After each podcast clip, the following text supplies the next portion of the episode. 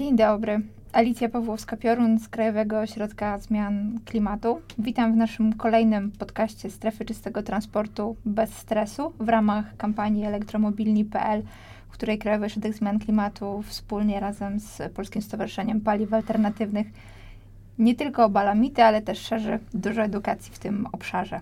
Moim dzisiejszym gościem jest pan Krzysztof Jodłowski, badacz społeczny i po raz pierwszy chcielibyśmy porozmawiać o twardych faktach, jeżeli chodzi o strefy czystego transportu. Jest to trudne, bo w Polsce ich nie mamy, więc faktów na razie nie ma zbyt wielu do analizy, ale w Europie mamy już ponad 240 takich obszarów, które możemy traktować jako strefy czystego transportu, więc e, baza, e, baza jest. E, I myślę, że możemy na ten temat e, porozmawiać i pokazać, co jest możliwe, co jest prawdopodobne i, i, jak to może wyglądać w Polsce, bo oczywiście mamy wzorce zagraniczne, ale nie da się przenieść jeden do jednego e, strefy przykładowo z Monachium do, do Warszawy, bo to jednak jest inny kontekst. I moje pierwsze pytanie, czy w świetle znanych panu danych prawdziwe czy, czy uprawnione jest stwierdzenie, że Większość Polaków popiera zieloną transformację transportu. Oczywiście mówię tutaj o przejściu na samochody elektryczne, bo zielona transformacja transportu to bardzo szerokie pojęcie. I czy Polacy chcą tak naprawdę jeździć samochodami, które nie są napędzane benzyną lub ropą? Mhm. Dzień dobry Pani, dzień dobry Państwu. Dziękuję w ogóle za zaproszenie, e, żebym mógł podzielić się kilkoma refleksjami, które e, u mnie powstają, gdy zajmuję się tym tematem od strony badań społecznych. No i tutaj pierwsza odpowiedź brzmi, to zależy oczywiście, zależy od tego... Ulubiona na, odpowiedź prawników. Na jaki aspekt popatrzymy, e, bo samochód w Polsce pełni w tej chwili bardzo ważne role. Służy Polakom do załatwiania spraw, służy jak jako własna przestrzeń, którą można zabrać ze sobą, e, tak jakby przetransportować różne swoje rzeczy, e, klamoty, swoje sprawy w ciągu dnia w różne miejsca, załatwiając wszystko bardzo łatwo i sprawnie. Samochód to jest dla Polaków w tej chwili rozwój gospodarczy, to jest możliwość doganiania Europy dzięki temu, że jesteśmy mobilni, że się przemieszczamy, e, że mamy e, sprawność w załatwianiu e, różnych tych codziennych, bieżących kwestii i nie tylko. Dzięki temu nasza gospodarka kwitnie, przemieszczamy się, jesteśmy efektywni. I teraz pytanie, czy Polacy popierają zielony transport? No, w większości trzeba to sobie powiedzieć, przemieszczają się samochodami, które nie są najnowsze. E, można wręcz powiedzieć, że są e, stare. E, wiele osób znajduje się w sytuacji dość znaczącego wykluczenia komunikacyjnego, to znaczy sieci transportowe w przypadku ich miejscowości, ich miejsc zamieszkania nie działają najlepiej. Oni potrzebują tego samochodu, żeby pokonać ostatnie kilometry od jakiegoś środka transportu do swojego domu, albo po prostu wybierają samochód jako naj, najbardziej efektywny środek lokomocji, pozwalający dotrzeć do, do miasta. W ogóle jest tak, że y, jeśli przyjrzelibyśmy się Polsce lokalnej, to to, co w tej chwili się tam dzieje, co jest najważniejsze, to są różne remonty infrastrukturalne, to jest rozwijanie sieci dróg, to jest właśnie to, czym społeczność lokalna żyje, ponieważ widać, że to jest zarówno szansa na lepsze warunki życiowe, jak i pewien awans cywilizacyjny, gdy drogi są w dużo lepszej kondycji niż, niż były wcześniej. Więc znaczenie tego samochodu jest, jest ogromne i z tej perspektywy można powiedzieć, że Polacy są szalenie przywiązani do tych, tych narzędzi i tych środków transportu, którymi w tej chwili dysponują. E, co, co sprawia, że myśl o jakiejś, powiedzmy, rewolucji, jeśli miałoby to mieć charakter rewolucyjny, e, no, nie jest im bliska. E, raczej wolą skupić się na przeżywaniu dnia codziennego i tych różnych trudności, które życie przed nimi stawia, za pomocą tych, tych samochodów, którymi dysponują teraz. Ale z drugiej strony jest też tak, że ludzie widzą problemy, które generuje ruch samochodowy. Zwłaszcza w miastach jest to wyraźnie widoczne ale y, nie, nie tylko tych dużych, bo również małe miasta nie są przyzwyczajone do, do tak dużego natężenia ruchu. Y, nie ma tam przewidzianych parkingów, tam również potrafią powstawać jakieś korki, w sensie ludzie to widzą. Y, ludzie zdają sobie sprawę z tego, że centra miast są samochodami zapchane, że są spaliny, więc generalnie ten aspekt ma swoje, w tym sensie ruch samochodowy, ma swoje wyraźnie odczuwane negatywne strony i gdzieś pojawia się taka myśl, że coś trzeba byłoby z tym zrobić, jakoś tym zarządzić. Kiedyś te odpowiedzi były dużo prostsze, bo ludzie mówili, no jak wybudujemy parkingi, to problem nadmiaru samochodów się rozwiąże. E, teraz już się, już się od tego e, odchodzi. Więc z jednej strony mamy takie silne przyzwyczajenia codzienne i taką dość trudną rzeczywistość, w tym sensie, że no, faktycznie widać potrzebę pokonania tych wielu kilometrów do, do miejsca pracy, czy do e, ośrodka zdrowia, e, czy do miejsca, gdzie trzeba zawieźć dziecko, czy do szkoły, czy na jakieś zajęcia. No ale z drugiej strony jest tak, że ten transport ma swoje uciążliwe, uciążliwe strony. Te, te, tak bym na to pytanie wstępnie odpowiedział. Czyli jesteśmy przywiązani do tego, co mamy i nie mamy żadnych aspiracji w zakresie zmiany jako Polacy, jako mieszkańcy miast? Aspiracje może i mamy, ale nie jest to łatwe dla nas do wyobrażenia, na czym miałaby taka zmiana polegać. E, bo w, w tej chwili e, życie toczy się, się takim właśnie rozpędem. E, ludzie są skoncentrowani, zwłaszcza ostatnimi czasy, na, na takich absolutnie kluczowych dla, dla funkcjonowania rodzin oraz szerzej tych, tych podstawowych gospodarstw domowych, którymi dysponujemy na, na kwestiach, które właśnie e, pozwalają e, mieć jakieś źródło dochodów, e, które w pandemii czasami się zachwiało, czasami się trochę utrudniło. Dostęp do pracy nie jest już taki oczywisty jak kiedyś. W społeczeństwie rozchodzi się niepokój i to sprawia, że ludzie się koncentrują wokół tych absolutnie bazowych, funkcjonalności swojego życia i dlatego myślenie o szeroko zakrojonej zmianie no, jak już powiedziałem, nie jest im bardzo bliskie e, i wymaga zakreślenia. W sensie potrzebna jest inicjatywa. E, gdyby było tak, że, e, że ludzie dostają plany, z którymi mogą się zetknąć, że mają jakieś wizje, że mają jakiś taki, ta, ta, taką materialną substancję, przynajmniej w postaci koncepcji, do której mogą się odnieść, to wtedy mogłaby się zacząć rozmowa. W tej chwili jesteśmy w trochę, w trochę innym miejscu, ponieważ kwestia kwestia wprowadzenia e, stref czystego transportu gdzieś się przejawiała, gdzieś mignęła w mediach, ale e, nie jest przedmiotem ta, takiej systematycznej jakiejś dyskusji w społecznościach lokalnych, czy, czy też w, w ogóle nie jest przedmiotem jakiejś takiej aktywnej, e, aktywnej debaty, w sensie ludzie nie dostają tych, tych wątków wyłożonych jako sprawy, do której powinni e, mieć jakieś nastawienie, gdzie, gdzie powinno się, e, się wytworzyć jakieś jednoznaczne przeświadczenie, czy są e, za, czy są przeciwko. E, więc e, jeśli chodzi o, o, o, takie trendy, no to powiedziałbym, że jesteśmy na samym początku drogi i sam, na samym początku debaty w ogóle e, o tym, co należałoby zrobić z ogólnie ruchem samochodowym w Polsce, ponieważ na razie on się rozwijał w sposób taki organiczny, prawda? Czyli ludzie postawieni w obliczu trudności komunikacyjnych, starają się zapewnić sobie samochód. Udaje się, to samochody są właściwie e, coraz bardziej dostępne, coraz więcej ich jest, więc e, można sobie pozwolić na jakiś nie, niedrogi pojazd. I tak się to toczy. Tak? E, rozmawiając z, ludźmi w różnych miastach, mam w tej chwili przed sobą przykłady, gdy, gdy mieszkańcy powołują się na swoich sąsiadów, którzy mają na przykład kilka pojazdów, ponieważ każdy członek rodziny ma swój samochód albo e, są jakieś małe działalności gospodarcze, które mają tych, tych samochodów trochę z tego względu, że jeden jest do użytku prywatnego, drugi e, bardziej do transportu towarów. One wszystkie jakoś muszą się zmieścić w pobliżu miejsca zamieszkania, e, co zwłaszcza wieczorami generuje problemy i ludzie są w stanie powiedzieć, że no tak, mam sąsiada, który ma cztery samochody, tak właściwie trochę na zapas, trochę trzyma je na wszelki wypadek, bo właściwie jeden, no maksymalnie dwa by mu wystarczyły, ale ponieważ używa do różnych rzeczy, to one tutaj wszystkie nam stoją i trochę zamykają tę przestrzeń, w której jesteśmy. Więc ten organiczny, ta, ta, taki naturalny rozwój generowany przez ludzi indywidualnie gdzieś musi się odbić od, od tej wytrzymałości, powiedzmy, systemu, tak? Ale Polacy jeszcze nie dotarli e, do miejsca, w którym będą to debatować jako ważną kwestię swojego życia codziennego.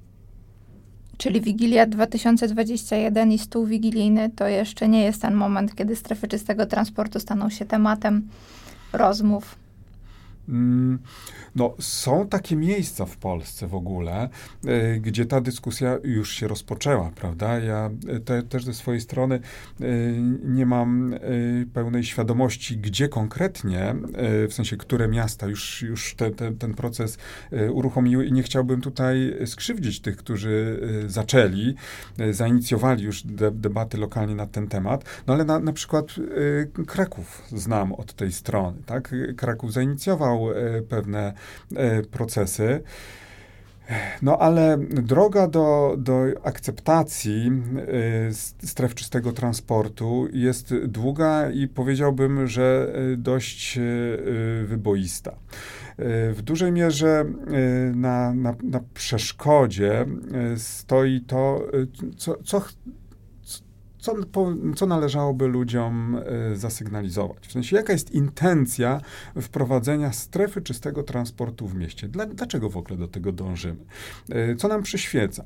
Czy argumentem jest e, przestrzeń miejska, czy argumentem jest zdrowie, czy argumentem jest trochę przewartościowanie naszego życia, tak żebyśmy, żeby w, sam, w mieście było mniej, żeby miasto było w centrum generalnie i w tych różnych dzielnicach, gdzie się toczy życie, żeby było mniej o samochodach, a bardziej o ludziach, którzy tam żyją, to są różne narracje, ale y, one w tej chwili nie, niekoniecznie padają na, y, na podatny grunt, bo gdybyśmy na przykład wzięli kwestię zdrowotną na warsztat i chcieli argumentować, że wprowadzamy y, strefy czystego transportu, żeby poprawić zdrowotność mieszkańców, to się od razu pojawia pytanie, okej, okay, to jaki udział w tym powietrzu, którym oddychamy, ma ruch samochodowy, a jaki ma smog generowany przez niską emisję i przez e, kotły na paliwo stałe oraz inne tego rodzaju zanieczyszczenia, e, które w powszechnej świadomości znacznie bardziej kształtują charakter tego, tego powietrza, w którym jesteśmy. Czyli zdrowie niekoniecznie musi się okazać e, tym koniem, na którym strefy czystego transportu wjadą i okaże się, że właśnie z tego względu e, warto byłoby je wprowadzać, bo jest też w tym y, to, ta, taka y, duża zagwostka, y, jak nawiązać relacje z tym ruchem samochodowym, który mamy teraz, tak? Ponieważ nie jest powszechna świadomość, e, że e, najbardziej szkodzą te stare samochody. W sensie, no tu, tu, tutaj trzeba powiedzieć sobie jasno, że e, zwłaszcza są to diesle, które emitują dużo w, porównaniu choćby do aut benzynowych czy, czy nowszych roczników, prawda? A Jednocześnie diesel ma w Polsce dość dobry wizerunek, ponieważ jest traktowany jako samochód oszczędny, właściwie ekologiczny z tego względu, że pali mniej. E, więc e, próba skupienia się na wyrugowaniu na przykład tych najstarszych samochodów e, z, z ruchu w centrach miast od razu zderza się właśnie z takim myśleniem, tak? Przecież mój diesel, zwłaszcza jeśli jest zadbany, to jest bardzo dobry samochód. Dlaczego nie, nie miałbym czy nie miałabym z niego korzystać w miastach i z jakiego względu to, się, to miałoby się wydarzyć. Wspomniał Pan przykład Krakowa. I tu moje kolejne pytanie. Czy mieszkańcy miast bardziej dotkniętych zanieczyszczeniami powietrza są bardziej skłonni uwierzyć w strefę czystego transportu, czy nie ma takiej korelacji? Tutaj y, poparcie y, dla wprowadzenia strefy czystego transportu, ono się mm, rozkłada ta, tak y, z mojej perspektywy, patrząc pomiędzy różnymi zmiennymi, czyli to, to nie jest tak, że można wyraźnie wskazać grupę, która byłaby tak, tak, to, to, takim promotorem, tak? w sensie, że na przykład właśnie mieszkańcy terenów zanieczyszczonych bardziej, jeśli chodzi o jakość powietrza, byliby bardziej skłonni to zaakceptować. Oczywiście u nich gdzieś to myślenie o, o jakości powietrza jest wyżej w hierarchii niż na przykład na, na północy Polski, tak? Bo z, zupełnie inne mamy e, warunki środowiskowe na północy i na, na południu naszego kraju. E, więc oczywiście tam, gdzie powietrze jest w jakiś sposób dotkliwym problemem, gdzie jest zauważalne, że ciężko wyjść na dwór, ciężko pobiegać w dni smogowe, w ogóle ciężko otworzyć okno, e, tak, ta, ta, żeby ten, to powietrze z zewnątrz wpadło do środka i sprawiło, że gdzieś tam będzie taki wyczuwalny zapach, na przykład na, na ubraniach czy, czy w, samym, e, w samych pomieszczeniach, no to jest trudne, tak? W sensie e, ludzie o tym myślą i chcieliby coś z tym zrobić, ale Niekoniecznie ruch samochodowy wówczas jest y, tym czynnikiem, który przychodzi przede wszystkim do głowy, bo jednak y, widać kłęby dymu, które mm, potrafią tu i ówdzie buchać nadal z kominów i, i to, jest, to jest ten podstawowy czynnik, na który ludzie zwracają uwagę. Jest też istotna kwestia związana z przyzwyczajeniem ludzi, y, i trochę z obroną tego mm, tych przyzwyczajeń, które zostały ukształtowane przez lata, by nie powiedzieć przez dziesięciolecia. E, widać e, w różnych danych korelacje pomiędzy mm, pomiędzy posiadaniem kotłów na paliwo stałe, a mniejszą zauważalnością e, problemów z jakością powietrza. Czyli ludzie, którzy palą węglem, bądź innym paliwem stałym mają mniejszą zauważalnie niższą tendencję do tego, e, żeby identyfikować i swoje źródło ciepła jako y, również źródło problemów z jakością powietrza y, i y, próbować dążyć w kierunku zmiany. Czyli tr trzeba pamiętać,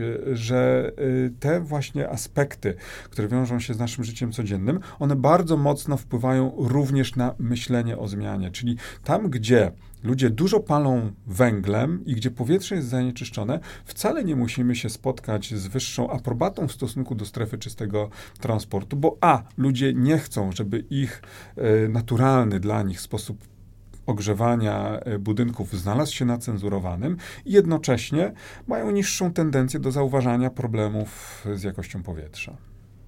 Czy podobnie w takim razie wygląda ta kwestia w zakresie samochodów, czyli że osoby, które posiadają starsze samochody, przykładowo o normie Euro 3, są mniej skłonne do identyfikowania problemów z jakością powietrza w związku ze swoim samochodem i z problemami e, związanymi z emisją z samochodów?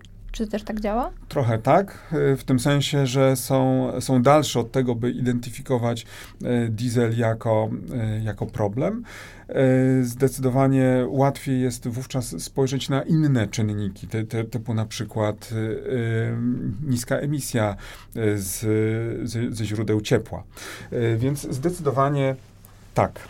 E, natomiast jest też tutaj e, dużo innych kwestii, e, o których warto powiedzieć przy okazji tego mm, procesu, który się zainicjował w Polsce, czyli rozmawiania o tych strefach czystego transportu, bo generalnie to, czego ludziom brakuje tak, tak z, z, mojej perspektywy, jak na to patrzę, e, to plan i wizja strategiczna. To znaczy, e, w, po, w, Polsce generalnie mamy problem ze stosunkowo niskim zaufaniem w stosunku, e, w relacjach publicznych, w odniesieniu do instytucji państwa.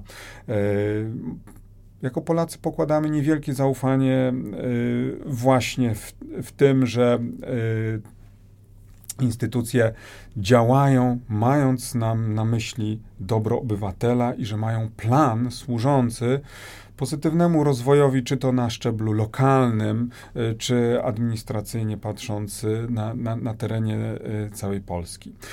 Więc ludzie bardzo by chcieli zobaczyć, jaka wizja, jaka koncepcja stoi za tym, żeby w ogóle o, czystych, o strefach czystego transportu zacząć rozmawiać. Co oni będą z tego mieli, y, że te, tego rodzaju strefa y, zostanie wprowadzona? Czy my to chcielibyśmy uruchomić po prostu dlatego, y, że to występuje w innych miastach na, na zachodzie Europy, czy jest to prosta kalka rozwiązania, która nie do końca pasuje do, do naszego modelu funkcjonowania, czy do naszego stadium rozwoju gospodarczego, czy do po prostu zamożności, którą mamy w sobie jako społeczeństwo? To są pytania, które się ludziom natychmiast wyświetlają, e, gdy, gdy ta koncepcja się pojawia. Myślę, że, że tutaj jest główny środek, e, środek ciężkości, e, który będzie kształtował tę, tę debatę w najbliższych miesiącach czy latach.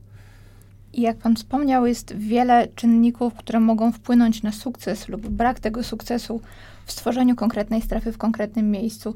Czyli uważa Pan, że brak tej wcześniejszej informacji i dialogu z lokalną społecznością jest w tym momencie tym krytycznym brakiem, bez którego nie ruszymy, tym czynnikiem, który tak naprawdę nas blokuje w tych strefach, czyli brak, brak informacji dla danego miasta, przykładowo dla Radomia, że za pięć lat chcielibyśmy stworzyć strefę na takich i takich warunkach. Zaczynamy z mieszkańcami dyskusję, macie czas, żeby się przygotować.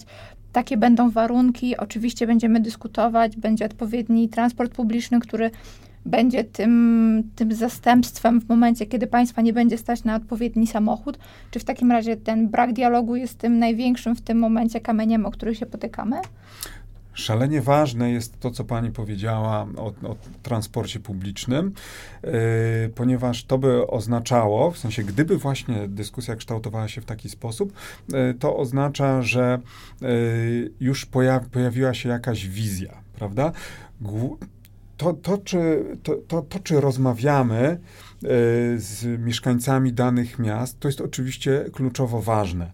E, ale problem polega na tym, że ludzie mają bardzo wiele obaw w sobie, tak? Że nie jest im łatwo spinać koniec z, z końcem, e, do, dowozić te różne obowiązki do, do jakiegoś szczęśliwego, szczęśliwego zakończenia.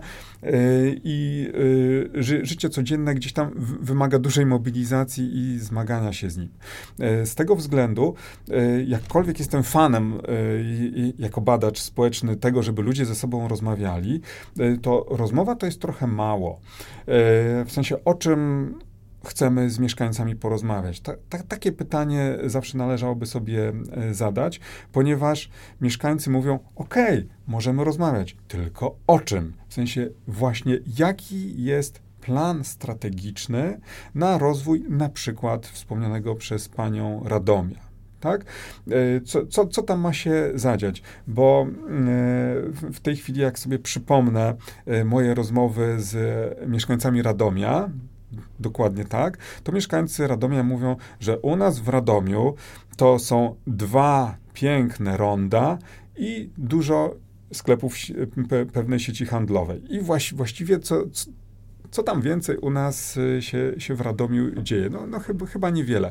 E, oczywiście jest to takie trochę żartobliwe i powiedziałbym autoironiczne przedstawienie się mi mieszkańców e, Radomia, e, ale ono wyraża pewną e, ważną myśl, na, nawet bardzo ważną. E, ja, jaka jest droga, po której e, zmierzają miasta? W sensie, co miasta chcą zaoferować swoim mieszkańcom? Dlaczego mieszkańcy mają się zgodzić na strefę czystego transportu, jeśli ona będzie generowała problemy, bo na pewno będzie, będzie generowała dla nich y, problemy liczne, y, skoro nie wiedzą, do czego to zmierza. Czyli ja bym powiedział, że fundamentalnym w ogóle y, punktem startowym, by omawiać z ludźmi strefy czystego transportu, jest lokalna wizja rozwoju tej przestrzeni miejskiej, w której oni mają się znajdować. Jeśli coś się odbiera, bo, bo, bo tak się je, przecież jednoznacznie traktuje, e, choćby zakaz możliwości wjazdu starym pojazdem do, do centra, e, do, do centrum mojego, e, mojego miasta, e, to dlaczego się to stało? Co ja właściwie z tego mam? Czy to jest tak, że, e, że będę zdrowszy, ale ja choruję również od innych rzeczy? Czy będzie tak, że, będzie ładniej w mieście? Okay, to gdzie jest plan rozwoju y, architektonicznego miasta? Tak?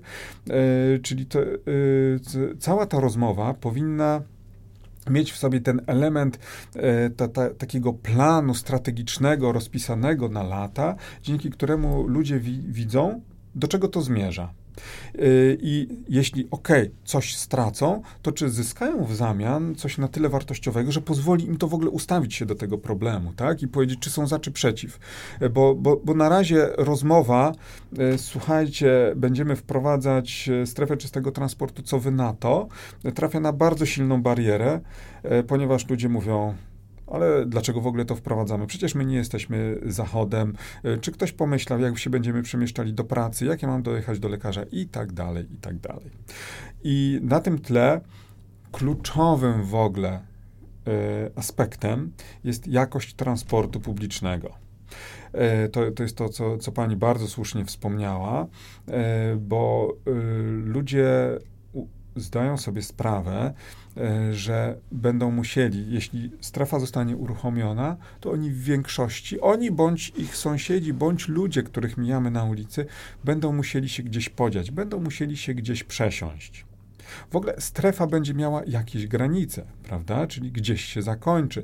Czyli e, tam, gdzie strefa będzie miała swoje obrzeża, tam przypuszczalnie ludzie będą parkowali samochody, którymi nie mogą wjechać do strefy. Krótko mówiąc, wzrośnie presja e, w osiedlach, które nie są w tej chwili do tego przygotowane. E, czy z tych osiedli da się dojechać do centra, do, do, do centrum miasta? Czym się da dojechać? Czy y, autobusy to podźwigną? Y, czy może lepiej byłoby rozbudować sieć kolei i parkingów w takim razie i y, puścić transport szynowy do, do, do centrów?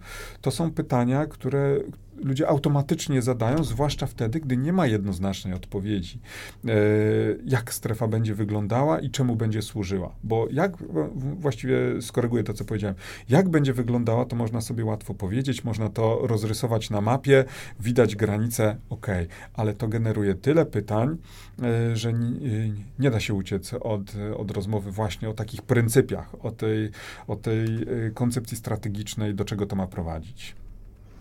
Dzisiaj rozmawiamy używając wyborczej kategorii miasta, że miasta powinny coś, samorząd powinien coś, ale tak naprawdę to jest bardzo skomplikowana sieć zależności różnych interesariuszy. Oczywiście mamy lokalny samorząd, mamy mieszkańców, mamy kierowców, mamy osoby nie z tego miasta, które do niego przyjeżdżają i mamy brutalną świadomość, że nie zawsze oni patrzą w tym samym kierunku, czasami patrzą w przeciwnych kierunkach. Czy da się wyodrębnić takie obszary, gdzie patrzą w tym samym kierunku wszystkie grupy? I gdzie, gdzie najwięcej widzimy tych rozbieżności, problemów, które, które powstaną w przyszłości, bo, bo cele są różne. Mhm, mhm.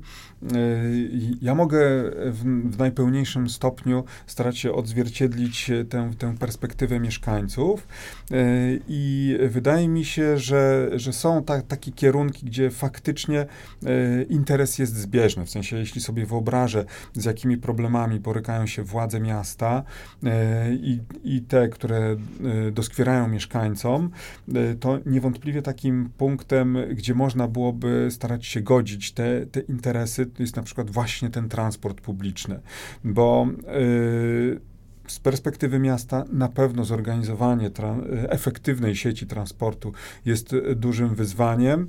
Y, z perspektywy mieszkańców, zwłaszcza tych, którzy przywykli do przemieszczania się y, swoimi samochodami, to też jest pewne wyzwanie, y, jeśli chodzi o przesiadkę nie zawsze i nie we wszystkich miastach w Polsce ten transport publiczny jest y, równie dobrze oceniany. Są miasta, które są bardzo chwalone za to, jak, jak wygląda transport publiczny i tutaj y, dlaczego by nie wspomnieć, że na przykład Warszawa zbiera naprawdę pozytywne opinie od swoich mieszkańców y, za to, jak ten transport publiczny się rozwinął, jak jest efektywny, jak punktualny, jak, jak czysty i jak przyjemnie się z niego korzysta korzysta.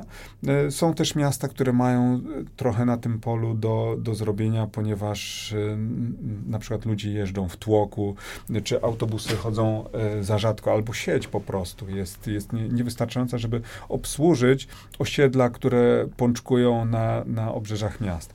Natomiast transport publiczny niewątpliwie jest tym, gdzie, gdzie władze miasta i mieszkańcy mogą się spotkać, ponieważ dobry transport publiczny rzeczywiście odciąża miasto z ruchu samochodowego e, i pozwala mieszkańcom w taki w miarę elastyczny sposób e, planować swoje przemieszczanie się po mieście. E, więc to, to, jest, to, to jest jedna rzecz. Z drugiej strony, ja bym powiedział, że jeśli miałbym gdzieś upatrywać kluczowej różnicy to być może byłaby to ta, ta, taka werbalizowana i wyraźnie widoczna troska o tych, którzy mają problemy. E, bo e, paradoksalnie ludzie, mówiąc o ruchu w mieście, e, trochę odnoszą się do siebie, ale też z dużym zrozumieniem traktują tych, którzy na przykład dojeżdżają do miasta ja szczerze mówiąc, y, jako badacz spodziewałem się, że będzie tutaj występował antagonizm tak, pomiędzy mieszkańcami y, centrów miast, a tymi, którzy dojeżdżają, y, bo przecież przyjeżdżają, zostawiają swoimi samochodami, wjeżdżają w, w moje parkingi, wciskają się gdzie się da, zabierają przestrzeń. Ale okazuje się, że, że ludzie patrzą na, na, siebie nawzajem z dużo większym zrozumieniem niż, y, niż tak w pierwszej chwili mógłbym oczekiwać, ponieważ osoby dojeżdżające współtworzą miasta, tak? E, pracują na ich dobrobyt, wnoszą coś w ogóle, są pewnym kapitałem, e, który po, powoduje, że jest ruch, że jest handel w mieście i generalnie e, mieszkańcy miast rozumieją, że trzeba dojechać e, do miasta. E, I nie chcieliby, żeby ludzie przestali móc dojeżdżać do tego miasta i nie mieć gdzie zaparkować, bo na przykład stać ich tylko na stary samochód.